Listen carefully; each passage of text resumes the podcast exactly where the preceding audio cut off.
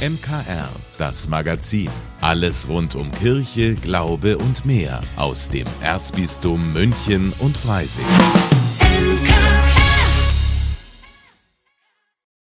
Welche Spiele darf mein Kind auf dem Tablet spielen? Ab wann macht ein Handy einen Sinn? Oder wie lange ist Fernsehen erlaubt? Solche und ähnliche Fragen rund um eine gesunde Mediennutzung beschäftigen viele Eltern fast täglich. Meine Kollegin Caroline Engel macht heute beim Kita-Radio ab 19 Uhr gleich nach dem Gottesdienst den Versuch, diese Fragen zu klären. Caroline, da hast du dir ja schon einiges vorgenommen. Ja, irgendwie schon. Aber zunächst hat mich dabei einfach interessiert, wie ein sinnvoller Umgang mit dem Handy oder dem Internet bei Kindern überhaupt aussehen kann. Ich muss aber sehr schnell feststellen, dass viele Fragen, die sich da stellen, gar nicht so pauschal zu beantworten sind. Das meint auf jeden Fall auch meine Gesprächspartnerin Petra Güwensch. Sie schult innerhalb von Workshops in Grundschulen Kinder im Umgang mit den digitalen Medien und stellt dabei immer wieder fest, dass Kinder sehr verschieden auf Medien reagieren. Daher kann der richtige Umgang von Kind zu Kind eben auch ganz unterschiedlich aussehen.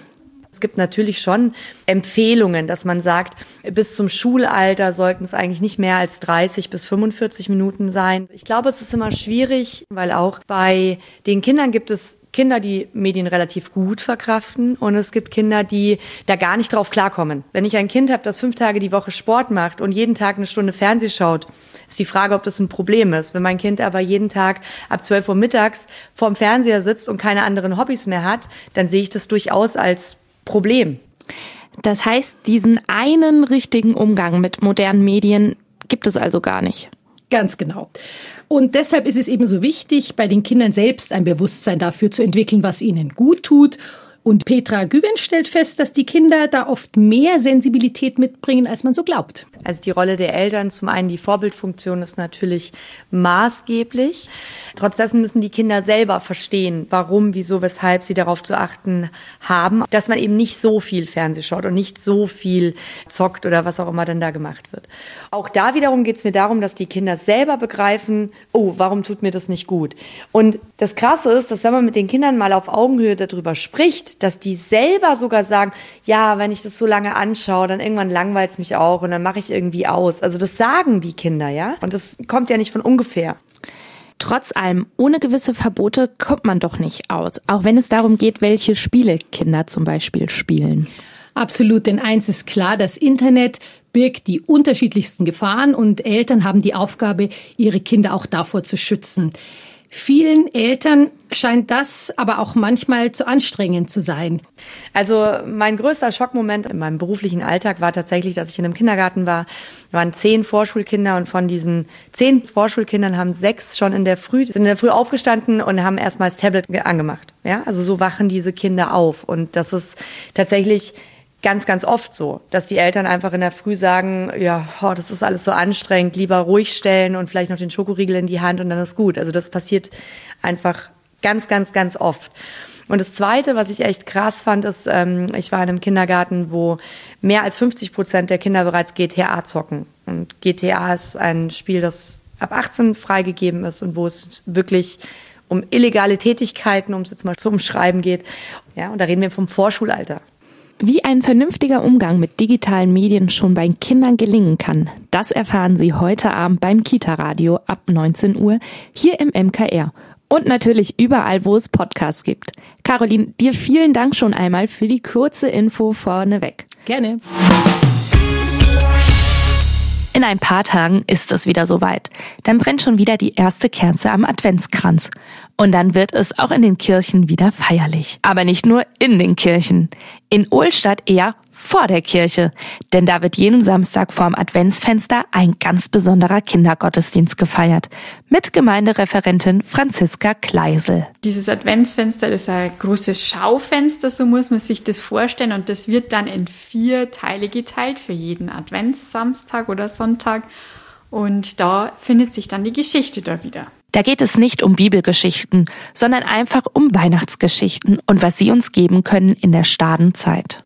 Dieses Jahr dreht sich im Adventsfenster alles um die Geschichte von Felicitas, der Weihnachtsmaus. Dann schauen alle ganz gespannt auf dieses Fenster hin und das Schönste ist dann eigentlich, wenn das der Vorhang, das Plakat, was das noch verdeckt hat, runterkommt und man den neuen Teil vom Fenster sieht und dann einfach die strahlenden Augen zum Singen. Wie begeistert sie alle sind. Mit bunten Seidenpapier und schwarzem Scherenschnitt wird die Geschichte im Fenster erzählt.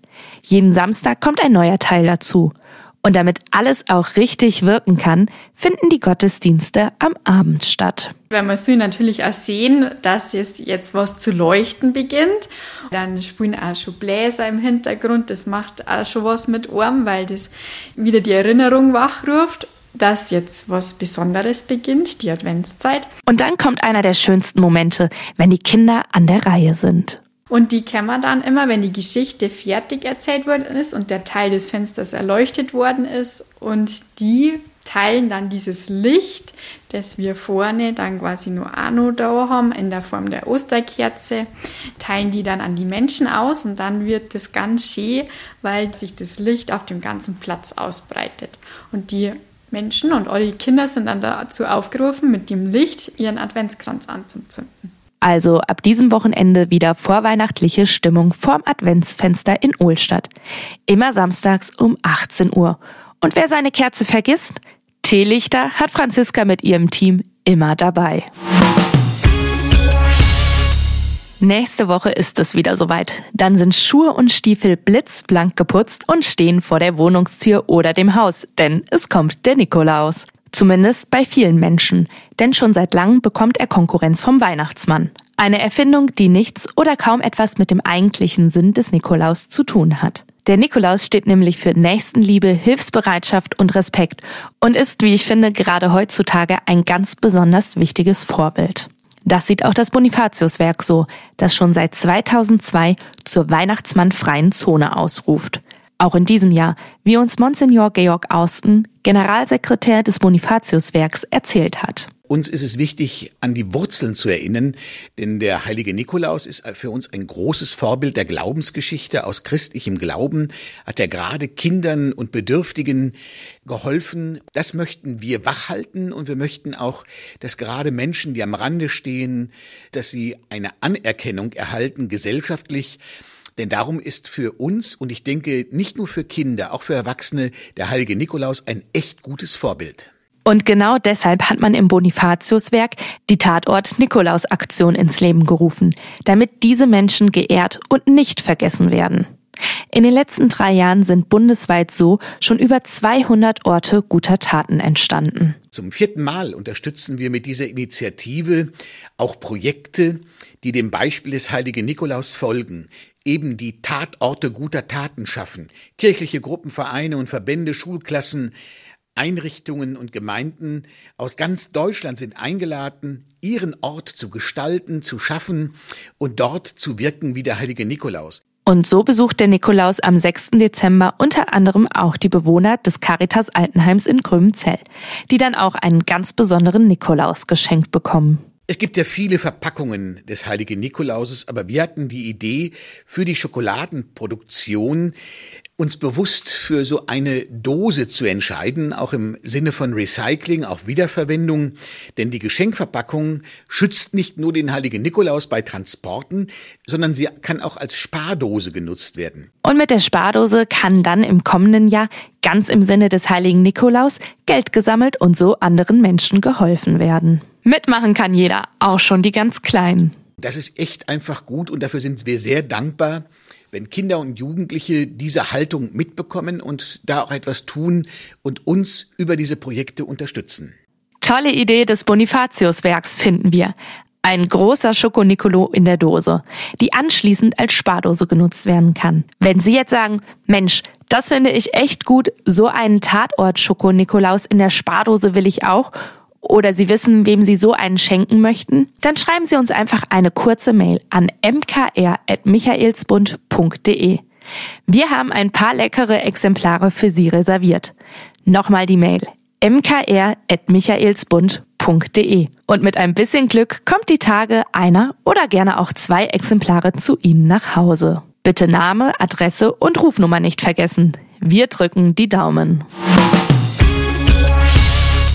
Bald ist es wieder soweit und das Wochenende steht vor der Tür. Wenn ich hier im Studio aus dem Fenster schaue, schneit es. Und vielleicht reicht es bis zum Wochenende für eine Schlittenfahrt oder einen Schneespaziergang. Und was sonst noch am Wochenende ansteht, verraten wir Ihnen jetzt in unseren Freizeittipps. Münchner Kirchenradio Veranstaltungstipps. Hallo zusammen, ich bin Magdalena Rössert und an diesem ersten Adventswochenende ist so einiges geboten, was Sie so richtig in Weihnachtsstimmung bringt. Wer noch keinen Adventskranz hat, Obacht. Am Freitagnachmittag können Sie Ihren eigenen in der Pfarrgemeinde Christkönig binden. Materialien können Sie selbst mitbringen oder dort zum Einkaufspreis kaufen. Nicht nur können Sie dort also ganz nach eigenem Geschmack Ihren Adventskranz gestalten, noch dazu wird der Kranz direkt im Anschluss gesegnet. Es lohnt sich also am Freitag um halb drei bis fünf im Pfarrsaal der Münchner Pfarrgemeinde Christkönig in Nymphenburg vorbeizuschauen. Zum Ankommen in die Adventszeit lädt das Erzbischöfliche Jugendamt München am Freitagabend zur Nacht der Lichter in den Münchner Dom ein. Warum es sich lohnt, die Nacht der Lichter zu besuchen, erklärt Mitorganisatorin Uschi Wieser. Eine ganz schöne Atmosphäre, weil dann der Dom so schön innen beleuchtet ist, bisschen so rot und orange. Und jeder hat dann sein Licht in der Hand und es werden Tessé-Lieder gesungen und Tessé-Gebete gesprochen und sehr meditativ, sehr andächtig und eine ganz ruhige Stimmung und eine ganz besondere Atmosphäre. Eingeladen sind alle Taizé-Fans oder die, die es noch werden wollen. Von jung bis alt am Freitagabend um halb acht im Münchner Dom alle, die das noch nie ausprobiert haben, herzliche Einladung. Es ist wirklich eine ganz besondere Atmosphäre. Und zum Schluss noch ganz klassisch, aber doch besonders der Adventsmarkt in Fürstenfeldbruck. Für alle, die sich jetzt denken, nicht schon wieder in die Kälte, heißt es aufatmen, denn ein Teil des Marktes findet auch innen, also wettergeschützt statt. Und im Hof können Sie sich an Feuerschalen wärmen. Neben vielen Kunsthandwerkständen, Leckereien und einer schönen Lichteratmosphäre ist auch ein buntes Programm geboten treten Chöre auf, sie können eine Kutschfahrt unternehmen und ihre Kinder können sie zum Basteln schicken. Es lohnt sich also, dieses Wochenende einen Ausflug nach Fürstenfeldbruck zu machen und zwischen 12 und 20 Uhr den Adventsmarkt dort zu besuchen. Was auch immer Sie vorhaben, ich wünsche Ihnen ein schönes erstes Adventswochenende. Genießen Sie die ersten Lebkuchen und Plätzchen. Vielen Dank, dass Sie sich unseren Podcast MKR, das Magazin des Münchner Kirchenradios, angehört haben. Wir freuen uns, wenn Sie unseren Podcast abonnieren und in der Podcast-App Ihrer Wahl bewerten. Am liebsten natürlich mit fünf Sternen. Wir haben auch noch viele andere schöne Podcasts. Diese finden Sie unter münchnerkirchenradio.de und überall, wo es Podcasts gibt. MKR, wir machen Ihren Podcast. MKR, mehr Tiefgang für den Süden.